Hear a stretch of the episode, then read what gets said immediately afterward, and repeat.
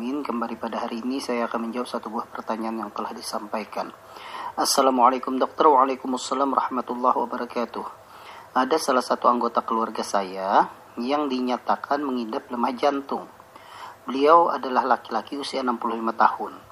Yang mau saya tanyakan Apa sebenarnya lemah jantung tersebut? Apakah lemah jantung disebabkan oleh pola hidup yang salah di masa muda ataukah merupakan penyakit turunan? Benarkah penderita lemah jantung sudah tidak boleh bekerja berat atau berjalan jauh sendirian? Bagaimanakah cara pengobatannya? Adakah terapi yang dapat dilakukan agar kembali menguatkan fungsi jantung? Obat-obatan apa yang direkomendasikan untuk penderita lemah jantung? Mohon penjelasannya dok. Atas jawabannya saya ucapkan terima kasih dari Ibu Ulfah. Baik Ibu Ulfah, terima kasih banyak atas pertanyaannya tentang pertanyaan lemah jantung. Jadi dalam istilah kedokteran memang tidak ada kosakata tentang lemah jantung. Jadi berdasarkan diagnosa kita tidak pernah mendiagnosa seseorang itu lemah jantung. Nah lemah jantung sendiri mungkin itu adalah bahasa awam yang dikomunikasikan kepada pasien.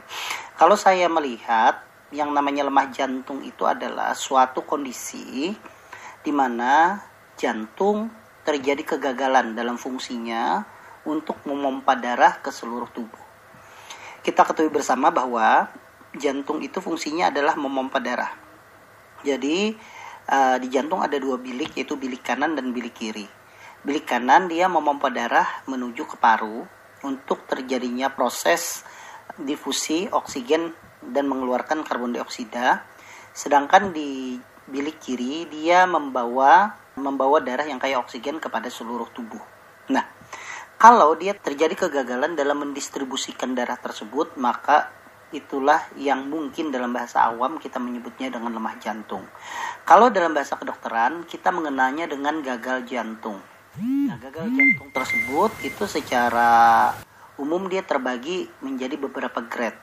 Ada grade 1, grade 2, grade 3, dan grade 4. Nah, grade 4 itu yang paling parah yang kita sebut edem paru, edema paru karena parunya itu penuh dengan cairan karena kegagalan dari jantung untuk membawa aliran darah balik itu kepada seluruh tubuh sehingga dia itu menjadi ter terhambat dan membebani paru sehingga parunya itu menjadi kelebihan cairan yang kita sebut dengan edema paru atau edem pulmo. Nah, jadi yang namanya lemah jantung itu tidak ada dalam istilah kedokteran. Yang ada itu dalam istilah kedokteran adalah gagal jantung di mana gagal jantung itu terbagi menjadi beberapa grade. Tergantung dia masih bisa beraktivitas apakah dia beraktivitas berat masih bisa atau dia beraktivitas sedang saja sudah sesak atau dia hanya beraktivitas ringan saja sudah sesak. Atau malah dalam keadaan berbaring saja dia sudah sesak. Nah itu adalah grade-grade dari gagal jantung Apakah lemah jantung disebabkan oleh pola hidup yang salah di masa muda? Secara tidak langsung iya. Jadi begini, lemah jantung dalam istilah kedokteran kita menyebutnya gagal jantung itu karena jantung gagal memompa. Apa penyebab gagal memompa itu? Karena otot jantungnya itu terjadi perubahan dari struktur. Nah, jadi sebagai contoh, misalnya otot jantungnya itu membesar karena otot jantungnya itu membesar, akhirnya kebutuhan oksigennya pun tinggi. Sedangkan pasokan oksigen dari arteri koroner jantung itu tidak meningkat. Dia sama saja dari yang e, otot jantungnya itu seperti normal ataupun otot jantungnya membesar, pasokannya tetap sama. Nah, gara-gara pasokannya itu tetap sama padahal kebutuhan yang tinggi itu menyebabkan otot jantung itu menjadi kekurangan oksigen. Dan e, biasanya ditandai dengan nyeri dada. Nah, kekurangan oksigen ini juga akan memicu kontraksi jantung yang tidak stabil.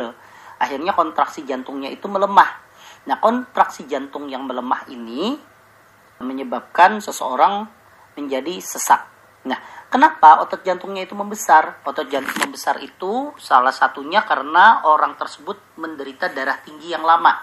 Menderita darah tinggi yang lama menyebabkan otot jantung itu menjadi menebal, membesar, dan tentunya penyebab darah tinggi itu seperti kita ketahui salah satunya adalah faktor makanan.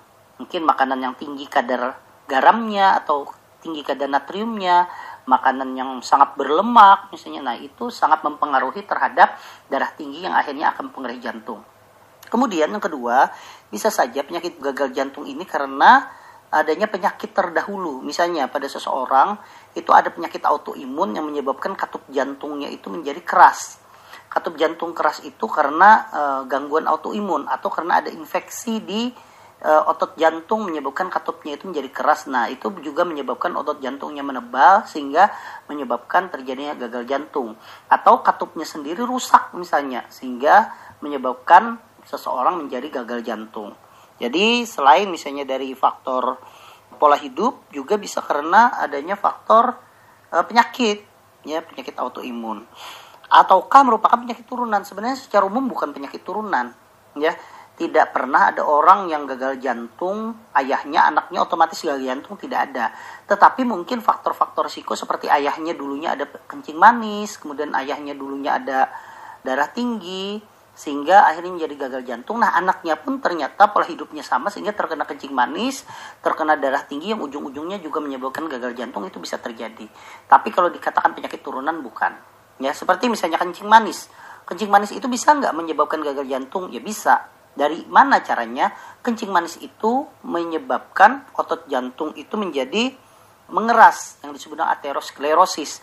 Dan kalau dia di pembuluh darah koroner jantung, dia juga bisa menyebabkan terjadinya sumbatan karena dia e, terjadinya plak sehingga menyebabkan sumbatan yang menyebabkan suatu saat otot jantung kekurangan oksigen bahkan terjadinya kematian otot jantung yang menyebabkan seseorang gagal jantung. Nah, itulah dari diabetes.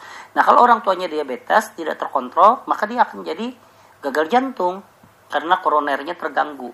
Nah, anaknya sendiri kemungkinan diabetesnya juga bisa terjadi, risikonya sangat tinggi Nah, kalau dia juga tidak memperhatikan obat-obatan, makan yang sembarangan dan sebagainya sehingga diabetesnya tidak terkontrol, maka anaknya sendiri pun juga akan bisa menjadi gagal jantung suatu saat.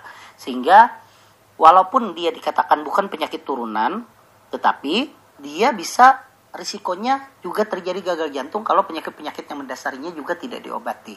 Selain itu juga gagal jantung bisa disebabkan karena penyakit jantung bawaan. Jadi misalnya pada saat lahir ternyata ada kebocoran dinding jantung. Nah, kalau uh, septal defect istilahnya bisa di atrium yang disebut dengan atrial septal defect ataupun di ventricle yang disebut dengan ventricle septal defect.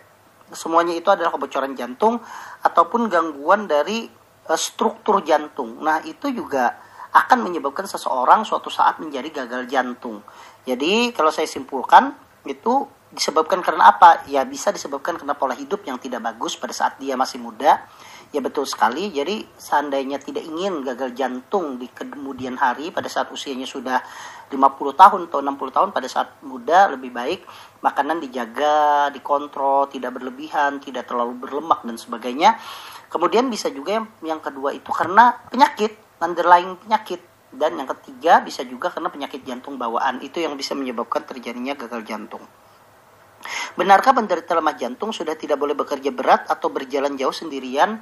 Jadi begini, gagal jantung tadi terdiri dari beberapa grade. Ya, kalau yang orang yang sudah grade 3, dia beraktivitas ringan saja dia sudah sesak. Seperti apa beraktivitas ringan? Hanya menggosok gigi aja dia udah sesak. Makanya pada penderita lemah jantung, ya sebaiknya jangan bekerja terlalu berat. Karena kalau bekerja berat pastilah dia akan sesak sekali. Berjalan jauh sendirian, ya ditakutkan kalau berjalan jauh tanpa ada teman tiba-tiba sesak di tengah jalan tidak ada yang menolong jatuh nah itu bisa membahayakan jiwa. Jadi bukannya masalah karena gagal jantung dia tidak boleh sendirian tetapi karena dia beraktivitas berjalan mungkin tiba-tiba sesak di tengah jalan itu yang akan berbahaya sehingga sebaiknya orang gagal jantung ya harus ada teman. Walaupun itu tidak mutlak. Kalau seandainya ternyata gagal jantungnya itu atau di sini kita menyebutnya dengan lemah jantungnya itu sudah terkontrol dengan obat-obatan, ya boleh-boleh saja ya apalagi grade-nya sudah turun. Yang awalnya kemarin grade 3 turun jadi grade 2 misalnya. Ya boleh silahkan. Bagaimana cara pengobatannya? Ya cara pengobatannya adalah yang pertama tentunya memperkuat otot jantungnya lagi. Walaupun memang secara teori otot jantung itu tidak bisa baik lagi. Artinya otot jantung yang mati itu tidak bisa regenerasi lagi. Tetapi kita bisa mengakalinya dengan cara apa? Dengan cara yang pertama itu adalah meningkatkan kontraksi dari otot jantung dan obat-obatan tertentu Kemudian yang kedua, kalau jantungnya itu denyutnya terlalu cepat, maka akan diperlambat. Maka prinsipnya sebenarnya jangan kita suka kalau otot jantung, kalau jantung itu terlalu cepat. Justru kalau otot jantung itu terlalu cepat, dia fase pengisian, fase, fase pengisian darah ke bilik jantung itu menjadi berkurang sehingga yang dipompa pun juga kurang sehingga akan makin sesak. Nah, kalau kita perlambat irama jantungnya tersebut, maka pengisiannya akan maksimal. Kemudian di, dia dikontraksikan, harapannya adalah lebih banyak yang dikontraksikan atau yang dipompa dibandingkan pada saat jantungnya ter, tersebut terlalu cepat berkontraksinya. Jadi, cara kedua biasanya adalah diberikan obat-obatan untuk memperlambat denyut jantungnya supaya fase pengisiannya itu lebih efektif. Kemudian yang ketiga, selain memperkuat otot jantungnya, memperlambat denyutannya, yang ketiga adalah mengurangi beban tahanan jantung. Jadi begini, jantung ini yang menyebabkan sesak itu karena aliran balik ke jantung itu sangat banyak. Kenapa dia sangat banyak? Karena pada saat dia memompa itu tidak maksimal, sedangkan aliran baliknya itu sangat banyak. Nah, akhirnya terjadinya sesak. Bagaimana caranya untuk mengurangi itu? Kita menyebutnya dalam preload. Bagaimana untuk memperbaiki preloadnya tersebut? Yang cara yang bagus itu adalah yang pertama mengurangi cairan yang menumpuk di dalam tubuh. Makanya dalam keadaan orang yang gagal jantung dengan sesak, dengan edem, dengan kelebihan cairan, maka diberikan obat-obatan untuk mengurangi cairan tersebut. Itu yang pertama. Kemudian yang kedua, e, diberikan obat-obatan untuk melebarkan pembuluh darah balik aliran balik. Kenapa diperlukan obat-obat untuk melebarkan pembuluh darah balik ke jantung supaya dengan melebarnya pembuluh darah itu maka tekanan ke jantungnya itu berkurang sehingga sesaknya juga bisa berkurang. Itu harapannya. Selain itu juga obat-obatan lain yang membantu untuk memaksimalkan aliran balik ke jantungnya tersebut. Jadi pengobatannya seperti itu. Tapi kalau pertanyaannya adakah obat yang yang fungsinya untuk memperbaiki supaya yang lemah jantung lagi atau gagal jantung. Tidak ada sampai sekarang. Jadi tidak ada obat yang bisa memperbaiki 100 100% fungsi dari jantung. Ada beberapa penelitian kalau seandainya memang terjadi kegagalan jantung yang parah, jantungnya itu diprediksi tidak akan bisa bertahan lagi yang menyebabkan seseorang mungkin akan terancam jiwanya, maka dilakukan cangkok jantung.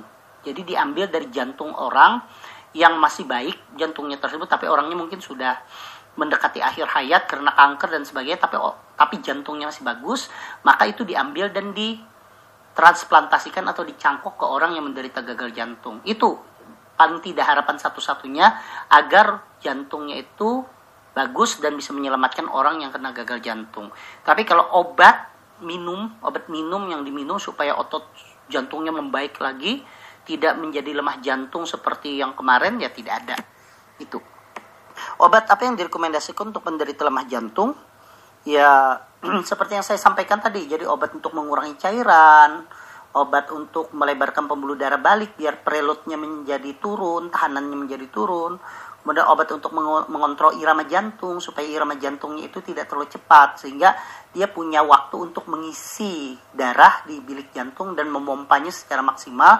Dan juga ada obat-obatan untuk meningkatkan kontraksi dari jantung itu uh, obat-obatannya seperti yang saya sampaikan tadi.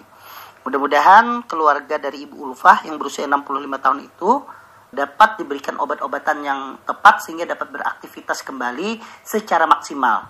Walaupun memang beraktivitasnya tidak mungkin lagi seperti sedia kala yang bisa berlari dan sebagainya, tapi paling tidak dia dapat beraktivitas untuk kehidupan sehari-hari bisa dimaksimalkan sehingga dapat lebih bagus kualitas hidupnya dan tidak merepotkan orang lain. Mudah-mudahan kita semua diberikan kesehatan oleh Allah Subhanahu wa taala.